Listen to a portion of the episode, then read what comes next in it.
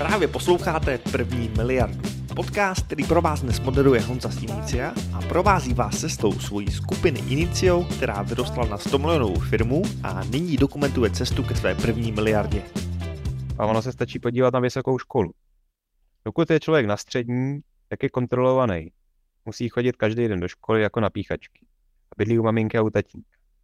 A pak najednou přijdou lidi na vysokou školu. A už najednou bydlí na koleji. Nikdo je nekontroluje. Nemusí chodit na přednášky. A najednou ty lidi začnou z té vysoké školy vypadávat. A to není o tom, že ty lidi by neměli dostatečný IQ, aby tu vysokou školu dodělali. Většina z nich teda. Je to o tom, že oni nemají disciplínu. Ale přitom, kdyby měli nějakého osobního drába, který na těch kolejích by je hlídal, aby nechlastali a ráno by je prostě donutil vykopat se z postele, aby šli ráno na ty zkoušky a aby se učili, a aby šli na cvičení a na přednášky, tak by tu vysokou školu dokončili.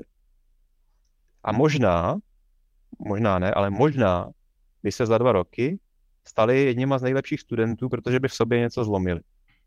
A my jsme teď ve fázi na agentuře, nebo Petr je teď ve fázi, kdy se zdá, vyčerpává limity těch lidí, kteří jsou samomotivovatelní a musí teď brát lidi, kteří jsou méně samomotivovatelní a částečně musí zlomit a řídit je takovým způsobem, aby jim nedovolil selhat.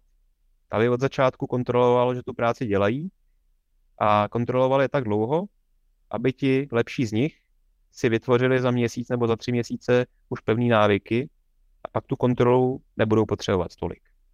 A podle mě, když si člověk ty kontrolní mechanismy zavede systematicky a zamyslí se nad tím, co ve skutečnosti je potřeba dělat, tak eh, mu trošku spadne kámen ze srdce, protože zjistí, že ty kontrolní mechanismy ve skutečnosti neberou až tak moc času. Mhm. Člověk má strach, že kontrolování lidí je hrozně pracné a říká si, to budu muset s každým člověkem denně mluvit hodinu. Ve skutečnosti lidi, pokud spolu mluví nadřízený s podřízeným hodinu a ne, nemají jako přesně daný plán, o čem se budou bavit, tak buď jenom budují vztahy, anebo se scházejí ze špatného účelu, nepromyšleného účelu. Pokud vím, co přesně moji podřízení mají dělat, pokud ten kontrolní plán a mechanismus je jasný, protože ta jejich práce je jednoduchá a jasná, pokud za nima zůstávají cihličky, tak mě na toho člověka stačí denně dvě minuty nebo pět minut času, abych prostě jenom ty cihličky zkontroloval a zjistil jsem, jestli jsou postavení. Nebo klidně minuta. Jo, ale musím to dělat každý den nebo jednou za dva dny. A když to takhle budu dělat každý den, dvě minutky, tak za týden nebo třeba za 14 dní zjistím, že už to stačí dělat dvakrát týdně a pak zjistím za měsíc, že to stačí dělat jednou za 14 dní. A pak už to navždy bude stačit dělat jednou za 14 dní. Nebo jednou za měsíc. Protože tomu člověku vybuduju návyk. A vybuduju, vybuduju mu ho tím, že systematicky budu kontrolovat tu nejdůležitější část jeho práce.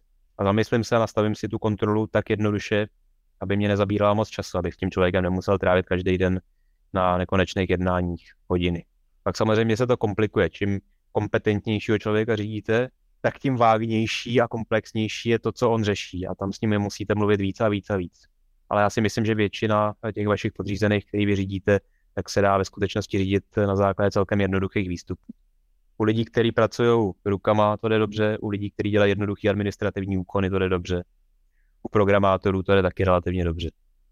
No dobré, já jsem si poznačil dvě věci. Tak... U programátorů potom kontrolujete, předpokládám, řádky kódu, který napíšou za den. No, to závisí od toho, aký programátor to je, či už uh, pracuje dlhšie, alebo či je to nejaký skôr taký, ktorý pracuje len kratšie u nás.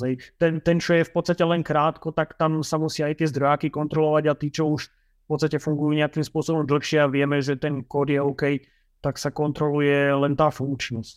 Hej. Tam... Tak nekon, nekontrolujete, kolik, kolik řádek kódu za den napsal nebo smazal? Nie, nie. Škoda. Mohli byste. Dá se to zautomatizovat. Jo, to se dá zautomatizovat, jasně. No. Už jenom to, že ty lidi ví, že kontrolujete, kolik řádek kódu napsali nebo smazali, mm-hmm. pozitivně přispěje. Protože spoustu dní, kdy ty programátoři vůbec nic nenapíšou, kdy jenom jakoby analyzujou. Mm-hmm. A hledají si něco na Stack Overflow nebo čtou nějaký blogy. A sami sobě ložou, že to má velkou hodnotu. A já neříkám vůbec nestudovat a vůbec neanalizovat, ale většina programátorů nebo většina chytrých lidí tohle tuhle činnost většinou přehání. Mm-hmm. Programátoři hodně trpí teda tím shiny object syndromem, že narazí na něco, na nějakou funkci, kterou je potřeba vyřešit matematicky. Na 15 minut se nad tím zamyslet a rozlousknout to. Mhm. A, a oni začnou hledat 4 hodiny různý knihovny. Nebo nový framework. Já nevím. Já jsem moc dobrý programátor, takže já úplně nerozumím tomu, jak se dneska programuje nebo jak se dneska řeší potíže, ale vím, že když jsem ještě před 15-20 lety programoval, tak když jsem se na něčem zasek, třeba na nějaký funkci, místo toho, abych se zamyslel nad tím, jak ji vyřešit matematicky, tak jsem šel a prokrastinoval jsem a prohledával jsem celý internet, jestli neexistuje nějaký framework, který to řeší jako black box, abych nemusel přemýšlet. Mm-hmm. A tím jsem zabil celý den třeba. Hm. No super, tak jsem si myslel, že nemám problémy, že mám příležitosti a tak mám těch příležitostí teraz ještě víc. je nekonečno. Byste se v tom nestratil. No. Potřeba si vybrat jednu a tý se věnovat třeba měsíc. Co tebe, Petře, napádá? Když už jsem tady, tak ať jsem in- instrumenty pro tebe. Co teď řešíš? Co, nad čím přemýšlíš jako manažer? Já jsem teďka konečně dořešil ten harmonogram na ten první měsíc, kde přesně jak ty jsi mluvil, že u nás ten první výcvikový měsíc byl hrozně volný a teďka ode mě mají přesný soupis toho, co musí za ten den splnit, co mi mají do půlnoci odevzdat. A mají to na, nalajnovaný každý den. Mají scénář o tebe, jo? Mm. Myslím, že jim to konečně jako pomůže, protože být zpětný vazby konečně. Teď, teď myslíš první měsíc hned po nástupu, nebo ten první měsíc, co už mají projekty? Ten hned po nástupu. Ten druhý bude ještě důležitější. Že ty lidi ti selhávají ne, ne v tom prvním měsíci nejvíc, ty lidi ti nejvíc selhávají, jakmile dostanou zákazníky. A podle mě by jim hrozně pomohlo, to ti neříkám, že to je teď, já, je, jenom prostě elaborujem tady, jo, ale ten, ten druhý měsíc, když dostanou skutečnou práci a ty víš, že tam selhávají, tak tam zvlášť tím udělat scénář, aby si měli jistotu, že hned od prvního dne, co už mají reální klienty, opravdu pracují, opravdu dělají ty reklamy, opravdu píšou tu analýzu. První den scénář, 8.00 mám první, prvního zákazníka, 8.00 až 8.30 mám s ním první Skype, který nahrávám 8.30 až 10.30, vyplním vstupní analýzu, 10.30 je hotová, 10.30 až 12.00 píšu prvních pět textů reklamy na konci tohohle dopoledního session předkládám tým lídrovi, že tahle práce je hotová. A tam, tam si ušetří ten tým lídr, ten tvůj podřízený, spoustu času, když tohle nenecháš za týden, ale toho člověka, který poprvé má skutečný projekt, zkontroluje hned po půl dní. Posluchači první miliardy, možná jste si všimli, že Honza z Inicia je také na LinkedInu. Proto vám důsledně doporučuji ho tam sledovat. Dozvíte se tam samé dobré špeky o marketingu, řízení lidí, a nebo prostě o tom, jak můžete vydělávat peníze poctivým podnikáním, když to děláte chytře. A teď zpátky k obsahu. Jo, to je stejně, jako jsme se bavili s Romanem ohledně toho programátora. Vy si od něj hned na začátku po tom prvním zadání nechal po 24 hodinách v 5 minutách vysvětlit, jestli ho chápe. A Roman pak tomu programátorovi zachrání celý měsíc, protože on nebude dělat na blbostech. Tak ten tým leader, když se hned po prvním dopoledni podívá s tím svým eh, novým eh, koncovým specialistou na to, co za ten půl udělal, tak mu okamžitě vytkne, že nic nedělal nebo že to dělal blbě a zachrání mu celý týden před, před nima. Ten člověk hned se začne učit rychle. Zatímco oni to nechávají třeba na čtvrtletní, eh, pardon, 14 denní poradu a mezi tím ten člověk už 14 dní se plácá, neví vůbec nic.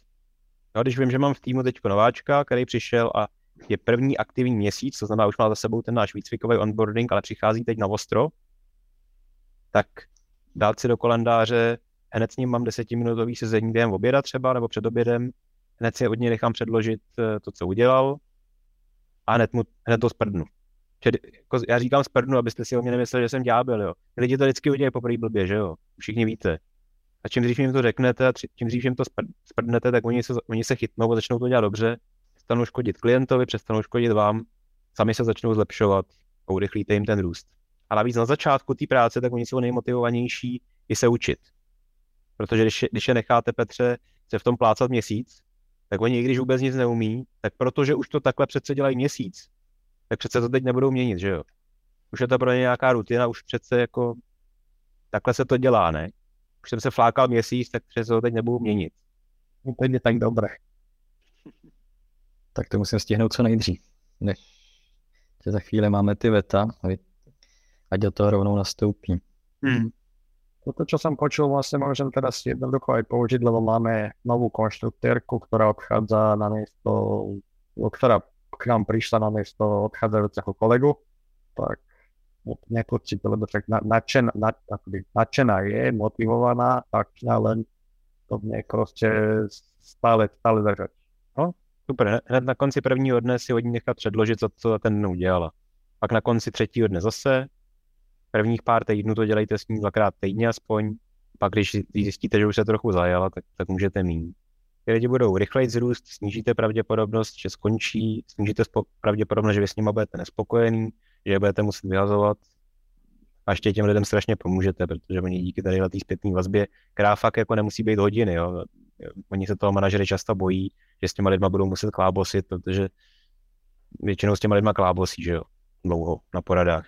A tohle, tohle takhle by nemělo být. Jo? To mělo být systematicky, nějaká kontrolní schůzka, klidně můžeme stát pět minut, kontroluji ti, řeknu ti to, to, to, to, zaúkoluje tě, jak to máš předělat a ty to předěláš. Zítra mi to odevzdáš, nebo za dva dny mi to vyděláš, odevzdáš před, předělaný. To je taky, Petře, důležitý, o toho jsem si všiml u vašich ukončovacích protokolů. Tým lídři vyčtou lidem, co udělali špatně, ale pak je nenechají, aby to ty lidi před, předělali. Když, když jim kontrolují práci, nebo když jim kontrolují ukončovací protokoly, tak uh, oni jim to připomínkují často a ten člověk si to teda jako přečte a napíše tam OK, rozumím. Ne, ne, ne, ne, ne. Nerozumíš. Ty to, já jsem teď věnoval pět minut tomu, že jsem po tobě kontroloval tvoji špatnou práci. A já chci, aby se to naučil, aby si opravdu věděl, co si udělal špatně. To znamená, protože já jsem tomu věnoval pět minut, tak ty tomu teď budeš věnovat desetkrát tolik ty to teď v 50 minutách chci předěláš, aby to bylo už na podruhý pro mě v pořádku. A protože můj manažerský čas, já jsem o úroveň vejš než ty, můj manažerský čas má desetkrát větší hodnotu než ty. Znamená, že pokud po tobě musím něco pět minut opravovat a kontrolovat, tak je to potom desetkrát díl budeš napravovat a dělat znovu. A není, že ty... Kon... No. Jako přímo toho protokolu, anebo když víme, že byla chyba na prodejní stránce, tak by dávalo možná větší smysl ho nechat předělat tu prodejní stránku. Třeba. Tam jde o ten čas, jo. Protože lidi se poučí z chyb jenom když ty chyby potom opravují a když je napravují. Lidi se ve skutečnosti nepoučí z toho, že si vyslechnou, co udělali špatně. To by bylo super. Ale tak já se, já se tak taky nenaučím. Téměř nic. To, že v tu chvíli si to uvědomím a že mám odkejvu, chápu, v čem jsem udělal chybu. A skutečný poučení zažiju až v okamžiku, kdy to na základě té zpětné vazby předělám opravdu. Teprve pak to dostanu do hlavy. Teprve pak to začne být mojí výbavou, že to příště už budu dělat stoprocentně. Pokud já bych předložil svoji prodejní stránku Raslovi Brancnovi a on by mi řekl, Honzo, tady máš špatně tyhle ty tři základní principy, to musíš předělat a já mu to odkejvu a řeknu, aha, tak teď už chápu, tak ve skutečnosti jsem se posunul o centimetr dál. Naučím se to, posunu se teprve až od okamžiku, kdy na základě toho, co on mi řekl, to celý smažu a celý to přepíšu od znova. Tohle, já, já nevím, jestli, abych se neopakoval, jestli jsem to říkal teď vám, jestli jsem to říkal Petrovi. Je, já jsem si od Lucky Lorencový, od naší kolegyně, eh, já jsem se od ní něco naučil minulý týden úžasného. Eh, ona řídí svoje podřízený tím způsobem, že když za ní přijdou už po druhý s tím, že, jí nefungují, že jim nefungují nějaké úpravy na stránce nebo v reklamách, které dělají, tak Lucka jim řekne, když to nefunguje, tak eh, to celý smažeš a uděláš to celý znova. Mě tohle nikdy nenapadlo a to je super. Já protože často si lidi zaseknou, programátoři, marketáci, kreativci, se často zaseknou, že už mají jako hotovou, mají hotovou dost práce a, ne, a furt to nefunguje, takže budou brát jako jednotlivý komponenty a budou, ty budou nějak šolíchat a ty budou nějak ladit a tady změním ještě něco v nadpise a tady vyměním obrázek a, a, a snad už to bude fungovat, ale ono to zase znova nefunguje tak je, někdy je nejlepší rada prostě to celý zahodit a udělat to úplně od znova. A Lucka, Lucka udělala párkrát i to, že se přihlásila těm lidem do jejich účtu, do jejich konverzek a prostě jim ty, účty, ty projekty smazala. Ale v tomhle jako drsnější, než, než jsme my. Ale tohle je něco, co jsem řekl, že se od ní jako budu inspirovat a, až, až někteří, teď nemyslím jenom marketáky, moji kolegové nebo podřízení budou rážet furt dokola na ty samé problémy, tak je to prostě celý nechám předělat úplně od začátku. Jako když se vám neuloží Wordovský dokument, na kterým jste tři hodiny pracovali a pak ho musíte napsat od znova. Ale to ona to zmazala v těch konverskách eh, svojím podriadeným. Nie zákazníkom vašim. No tak zákazníkům taky, ale smazala jim něco, co nefungovalo. Aha, že dokonce i zákazníkům to zmazala, hej? No, tak je, její podřízený pracují přímo pro zákazníky. Je, ale, ale tak myslím, že tu konversku tvoril její podriadený, že to netvoril zákazník váš. Ne, to ne, to, to, to tvořil podřízený, ale tvořil to blbě. Mhm. Smazala projekt, který prodělával peníze. Jasně. To je jedno z jako, je něco, co jsme taky radili Pavle, že jo? Aby smazala jeden projekt, co prodělává peníze, to je jedno prodejný. to je jedna z nejlepších prací, ne? Peníze se dají vydělávat. nepoučitelná. Eh, peníze se dají vydělávat tak, že něco nového jako vymyslíte, budete doufat, že to generuje zisky, ale pokud máte možnost, tak často se dá vydělat peníze tím, že se podíváte na to, co, co nefunguje a co to, co prodělává, to prostě jenom eliminujete. To nemusí být jako celý firmy nebo prodejny, ale můžou to být prostě procesy, oddělení, nebo, eh, nebo zaměstnanci, a nebo, nebo úkony, nebo činnosti, které ve firmách probíhají a těch je tam mnoho ve všech firmách existuje spoustu činností a spoustu procesů nebo spoustu úkonů, který ve skutečnosti přináší firmě negativní hodnotu přidanou. Pokud se vám líbí tento podcast, tak budete milovat knihu První miliardé nejtěžší. Já bych vám tuto knížku rád dal. Na adrese www.prvnimiliarda.cz ji najdete a můžete se jí zmocnit zdarma, když uhradíte pouze poštovné. Dozvíte se v ní, jak můžete díky chytrému marketingu získat nové zákazníky až s absurdně skvělou návratností investice a navíc rychle.